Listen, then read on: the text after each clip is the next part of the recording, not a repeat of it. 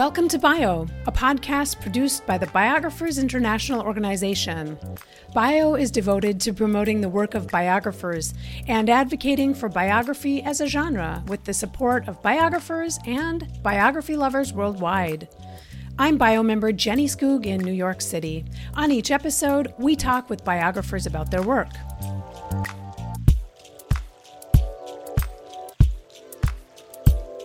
This time, Yunte Huang talks about his book, Daughter of the Dragon Anna May Wong's Rendezvous with American History, published by Liveright in August 2023.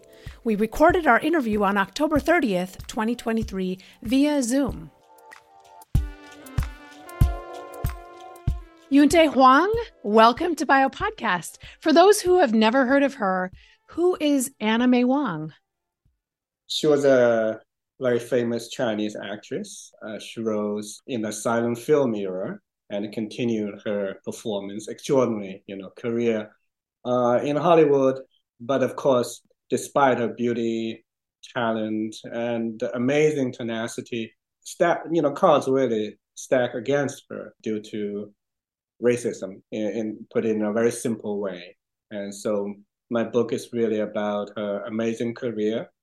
But overall, I was more interested as well, I think, in the background story, you know, how she rose uh, against the background of all the racial discriminations against minorities uh, in Hollywood and American culture in general. So that's the story. Yeah, you did a really great job of establishing historical context early on. In fact, you talk a little bit about the Chinese Exclusion Act of 1882. How did this affect Anna May Wong's family? Wong was born in uh, in LA in her father's laundromat, literally. So she was a daughter of Chinese laundryman.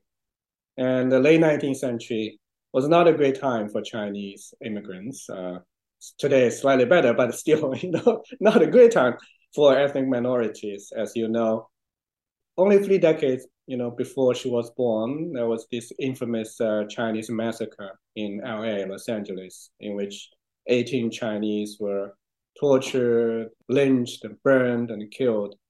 So we're talking about only like three decades prior to that. So she was born in the midst of this very kind of virulent uh, anti-Chinese uh, environment. You kind of touched on the experience of a minority or of an ethnic minority. And there are so many parallels in this book to the Black experience in this country, especially on screen. White or European actors would act in yellowface, similar to blackface. And so Anna May Wong found herself, you know, in the beginning uh, stages of of the movie culture. Um, how was her career affected by this racism? Oh, deeply. I mean, you're absolutely right in a sense. Uh, some of the experiences for ethnic minorities are totally comparable, although we also need to draw a line somewhere. So, for an example, as you said, uh, yellow face, the same as blackface or red face, you know, playing Indian, so called, and Jew face as well. So she was living at a time, this is a kind of the irony of her life story, and it's irony of America in some sense that she was living at a time when somebody like her will be considered too Chinese uh, to play a Chinese role because, you know, the standard in the industry's uh, practice was, like you said, what I call the racial ventriloquism, playing, you know, these uh, colored characters was really the ticket for most Caucasian artists to join the American club. In order to make it, you need to play the uh, these ethnic, other kind of ethnic characters.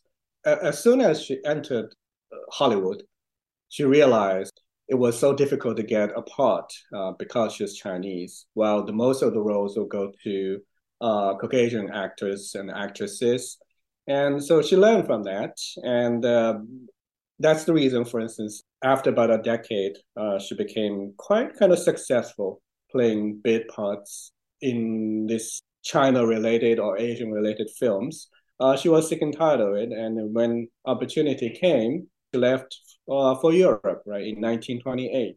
So joining the uh, the exodus of um, non-white, you know, artists such as Josephine Baker, Paul Robeson, and, and all that, went to Europe in order to be accepted or recognized as American. Because in America, she was just looked at as uh, Chinese, who will be too Chinese to play a Chinese role.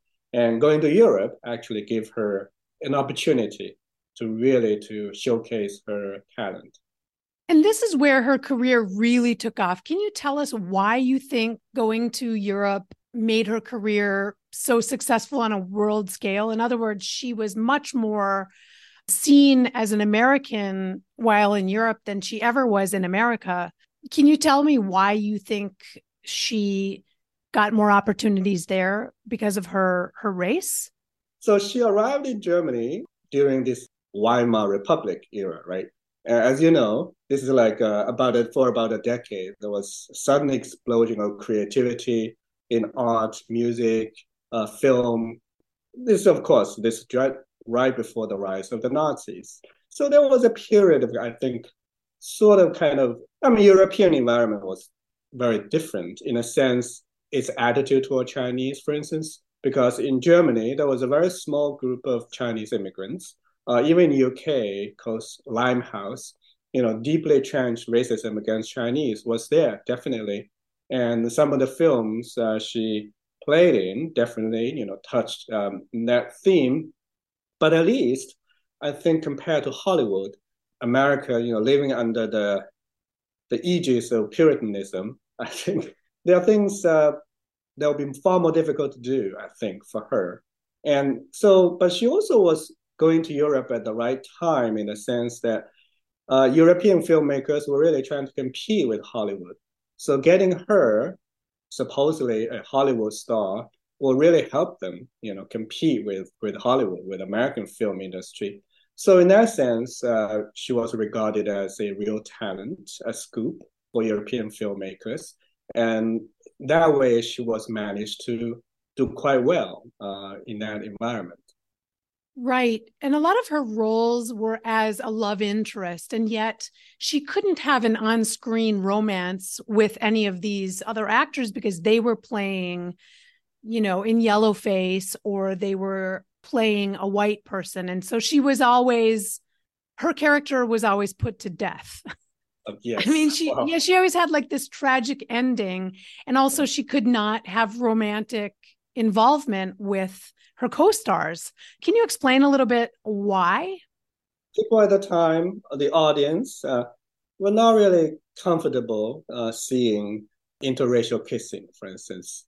And of course, you know, Hollywood uh, uh, you can say Hollywood started that, or the audience demanded that, in a sense that it's kind of you know it's mutual, re- mutually reinforcing the, the, general public sentiment against uh, miscegenation. Let's just say, and uh, Hollywood films also kind of had the rule against interracial kissing or romance. So for for rom com, you know, romantic comedy or tragedy, when there's no kiss, then you know, one film critic said, uh, "Kiss is like um, the soul of 20th century love, right? Uh, it's not just about kissing; it's the it's the charm, it's it's everything that kind of symbolize that.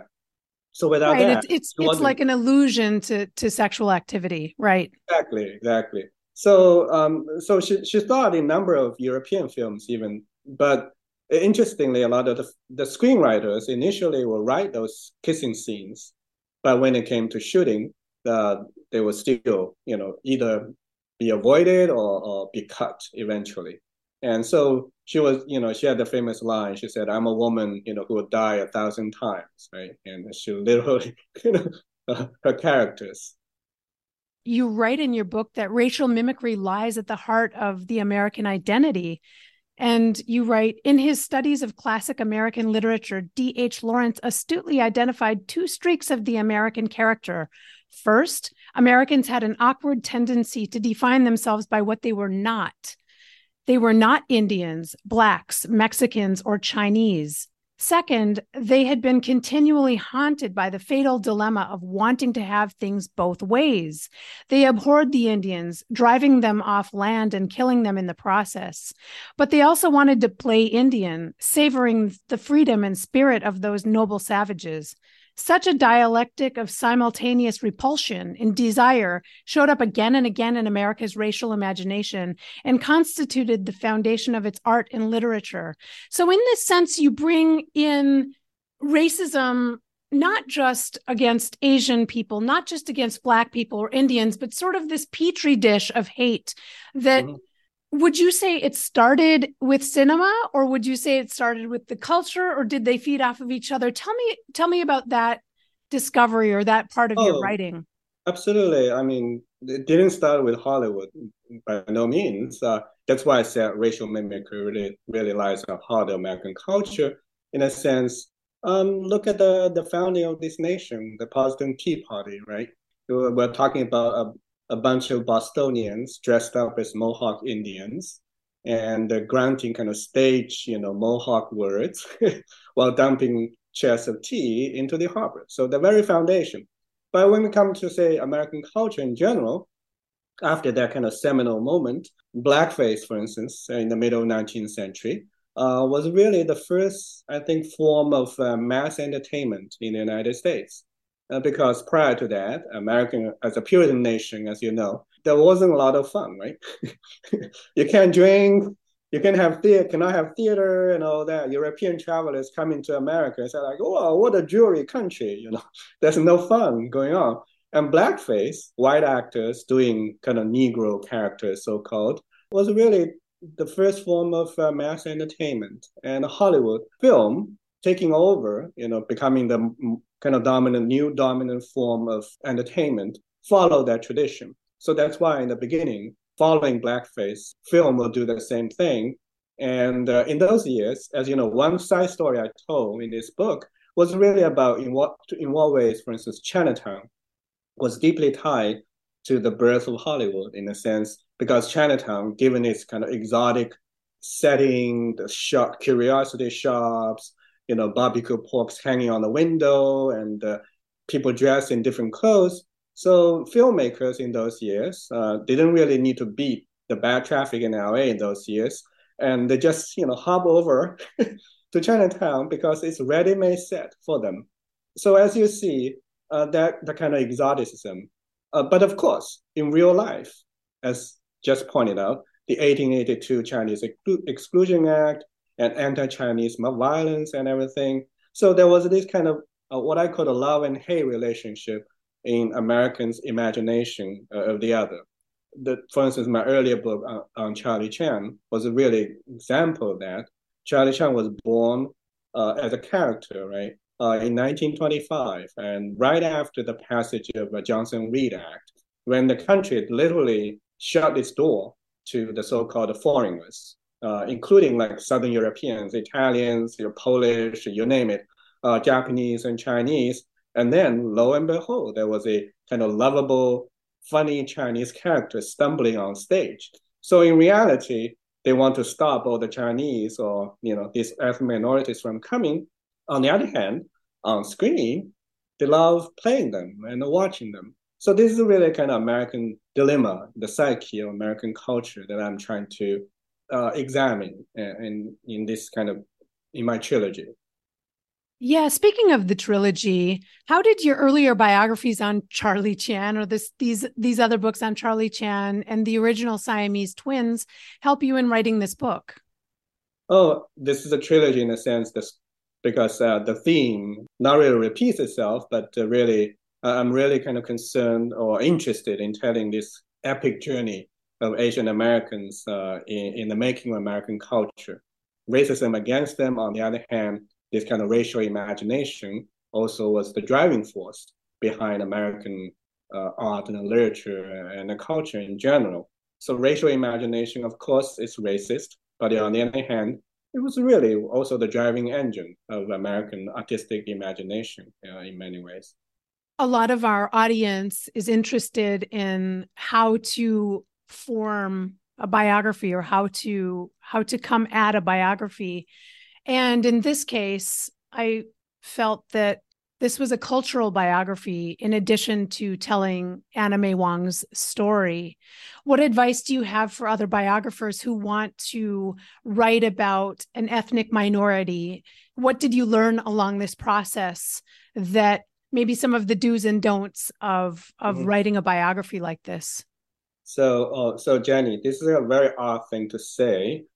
That um, as somebody who has written at least three biographer biographies, I'm actually not interested in biography per se. Like you say, you know, the, the story of that person I'm describing. Yes, the story is, is of course initially that attract me. What I'm most interested in is really what you know made them do these things and what stopped them. Right. A few years ago, was partnering with a film director, you know, writing a screenplay, and one thing he taught me was that he said there's a very simple rule in in you know in film making a film the story. He said um, first of all, what does the character want? You know, what's the problem, or does what does the character want? The second one is what stops him from getting what he wants, right? And the third thing is then what did he do to get it? so that kind of narrative, of course, behind this simple outline, there's a lot of background stories, and it's really the context in which you know these stories unfold. So without this context, nothing will really make sense. Or you know, without context, then of any biography is very simple. The character was born and did all sorts of things, and the character passed away. Uh, our lives, you know, our stories are all the same. Everybody's story is all almost the same, unless you're Jesus Christ. Otherwise, human story, you know, stories are about the same, but it's the context in which the story takes place that really makes the difference. And that's why I think cultural biography versus individual biography, there's always this kind of tug of war, this tangle. So for a biographer, it's really it's like cooking. You know, what ingredients you put in, and you kind of keep the that balance. To me, is crucial. At least, as you know, that's really my take on on this genre of biography. Speaking of context, Anna May Wong had never been to China until the 19 yeah, the 1930s, right. Thank you. And as a Chinese American, she got mixed reviews during her 5 months that she spent there. Why do you think Chinese people didn't embrace her wholeheartedly? From the get-go, Chinese press was very fascinated following her every step because knowing that there's actually a Chinese icon, American or European, in American or European cinema was a, you know, was a good, good press uh, for the journals and everything.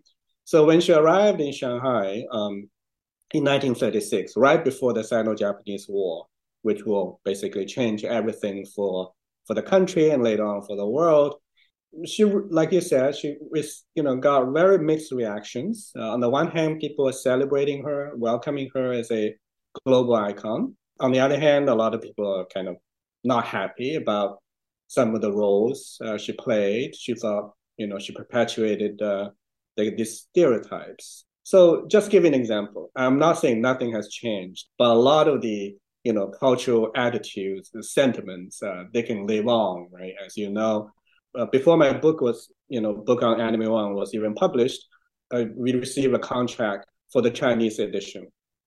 So we signed a contract, and the translator started translation already. And last night I got this news because the same press who's you know doing this book was also you know issuing the new edition of the Charlie Chan translation. So just a few years ago, I was Chinese edition of the Charlie Chan book came out, I went to the Shanghai, you know, literary festival and everything. Everything was going fine. The people liked the book a lot.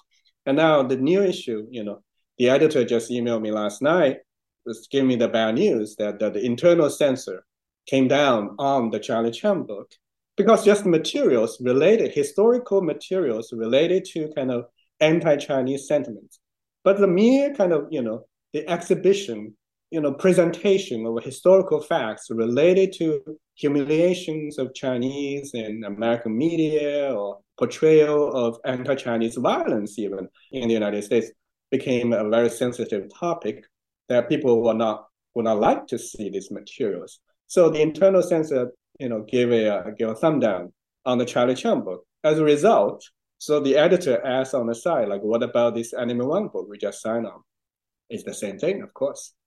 So we are talking about Chinese attitude toward, you know, representation of China or Chinese culture in the West and how touchy this topic is.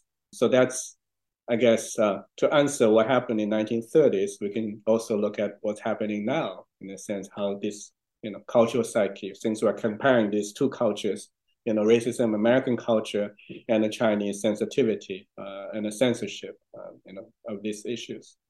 Where are the Anna May Wong papers held? Great question. So I wrote this book um, in the midst of pandemic. Ideally, you know, I could have traveled. Most of the letters, for instance, she had like over 200 letters uh, to a good friend, Carl Van Vechten, Carl Van Vechten's wife, uh, Fania. So she had like about 200 letters held at the Beinecke Library at Yale. And these are really extraordinary letters because one thing I discovered doing research and writing this book, and this is something not everybody will talk about, or not a lot of people talk about, is that she's actually a great writer. She's funny, stylistic.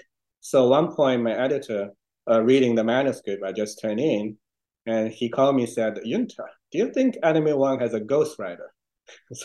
oh, come on, Bob. Nobody nobody hires a ghostwriter to write, you know, letters to friends. And that's one thing. So she's known as a, a film star, a fashion icon, who's also somebody dabbled in cookbooks and all that. But one thing we didn't know is actually she's a very good writer. To what extent did you visit any of her real estate holdings in the United States? Before the book came out, I had an interview with New York Times. You know, they flew a journalist uh, from uh, from Brooklyn and met me in LA. So I, you know, drove her around. We went to a restaurant. You can look also the profile. In in addition to the book review, actually, New York Times also did a author profile based on that interview. So I I, I drove uh, Casey Schwartz, uh, who's a writer herself, around uh, to see the um, Anna May Wong, you know, the last addresses of her place. And uh, they're still around in Santa Monica. Well, the way you describe how she lived and the places she lived, it felt very palpable that you had been there or had seen firsthand. Oh, absolutely. I'm yeah, Chinese. I, I believe in feng shui. So without seeing those places, you wouldn't get an accurate measure of the sentiment in a way it's a joke, but on the other hand, it's not. So, to what extent did you visit her hometown in in China? And when I say hometown, I mean where her family was from. Right, ancestral land. So I did that with every, I should say, subject or person that I I wrote about. Right, with Charlie Chan, because behind Charlie Chan, the film icon, there was the real Honolulu detective Apana. So I went to visit his house uh, in Kaimuki and his graveyard as well. And with the same with the Siamese twins, you know, their farms are still in Mount Airy, North Carolina, and uh, and their graves and the family still living on those two farms. Uh, even spending one night uh, camping out uh, on their farm just to say, you know, to get a sense of the feng shui. But I was really like for with the Siamese twins, for instance. I mean, would wouldn't you do it? Like you wouldn't you be curious to say, all those years they're living there, the conjoined twins, right, married to white two white sisters, having 21 children, all those years living on those two farms, like what noises there will be during the night, you know, where's the moon and uh, the sound. So, so I, that's why, you know, I want to take this kind of, make these field trips. And I think these are really important for a biographer. Not just the interviews. I think sometimes it's really the sound of the, the ambience of the land and the environment that may tell you more about their struggles and about their feelings. Anna May Wong was a beautiful woman, and I'm sure you came across countless images of her. In this book, you have images in each chapter, like to, to start the chapters and then throughout the pages of the book. How did you decide which images to include? Well, first of all, images that I like. images that can tell better stories themselves. You know, they can stand on their own, but also images realistically that I can afford, right? Because some of the images are really expensive uh, to clear the permissions for. And uh, we are dealing with kind of capitalist, uh, almost a monopoly of certain images. It's a balance. It's like a chess game. Uh, you have to think very carefully. You know, look at your budget and what you can include uh, and what what's the best for the book or for the story. In the acknowledgments section of this book, you write that you were near Wuhan during the start of the pandemic and that your wife and child remained there. Have you been able to reunite with your family? Well, yes, after three years. So I didn't see Henry, my old, uh, for three years. I said goodbye without knowing that, you know, I was there on, on a Chinese holiday and I just say simple goodbye. I thought I'll Daddy will be back in about a month to pick you up. But then lo and behold, you know, I didn't see him again for three years until he was six. So, so writing that book in this period, we are talking about, you know, seems like Asian cinema. We're talking about Michelle Yeoh winning Oscar. We're talking about Crazy Rich Asians, you know, blockbuster film, uh, the rise of Korean cinema, Netflix, you know, with Squid Game and everything. Seems like a good moment for Asian Americans but not really in the same sense, right? Uh, you know, during the pandemic, the, the attack on Chinese in Chinatown, you know, calling COVID the Kung flu and all everything. So, um, so this is really, I think, the driving force behind my writing the book. In a sense, everybody, of course, you know, is attracted to glamour, and she's definitely glamorous. She's beautiful.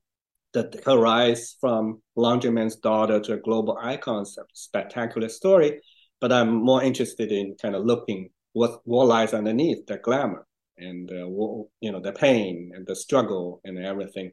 So I'm not saying I'm, I'm kind of pessimistic, but but I'm I just uh, as a biographer, I think we need to to be uh, faithful to facts and history. And uh, history, of course, is not always pleasant, to put it mildly. 100%. Well, thank you so much. Well, thank you, Jenny. That was my conversation with Yunte Huang about his book Daughter of the Dragon Anna May Wong's Rendezvous with American History. It was published by Liveright Press in August 2023. This interview was recorded via Zoom on October 30th, 2023.